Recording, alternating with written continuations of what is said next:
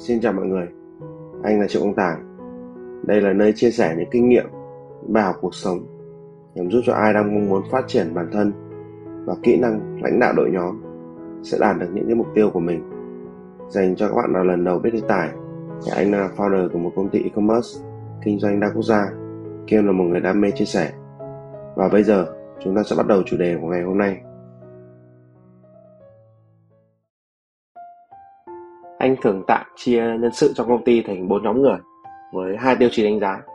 Đấy là hiệu suất và tiềm năng.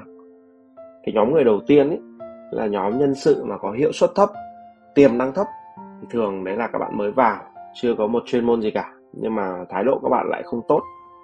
Có thể là không chăm chỉ có thể là không phù hợp với văn hóa công ty hoặc là có thể là không có khát khao động lực gì cả. Nhóm thứ hai đấy là nhóm có hiệu suất rất tốt nhưng mà tiềm năng lại thấp nhóm này thì thường là các nhân sự đã có kinh nghiệm một vài năm.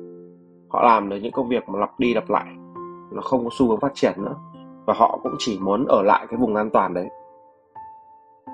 Nhóm thứ ba đấy là nhóm mà tiềm năng rất là cao, nhưng mà hiệu suất họ lại thấp. Ví dụ như một bạn nhân sự mới vào, bạn ấy rất là thông minh, rất là chăm chỉ, có ý chí vươn lên, phù hợp văn hóa, phát triển bản thân mình.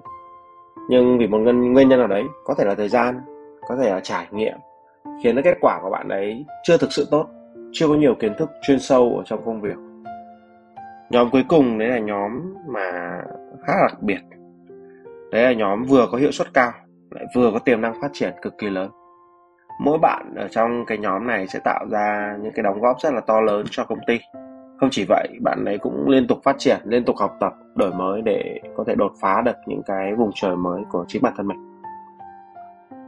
Thế thì sau khi mà chia các nhóm người như vậy rồi, thì với nhóm người hiệu suất thấp và tiềm năng thấp, chỉ có một lựa chọn thôi. Là các bạn sẽ phải đi tìm một môi trường mới, môi trường phù hợp hơn, ngoài công ty mình.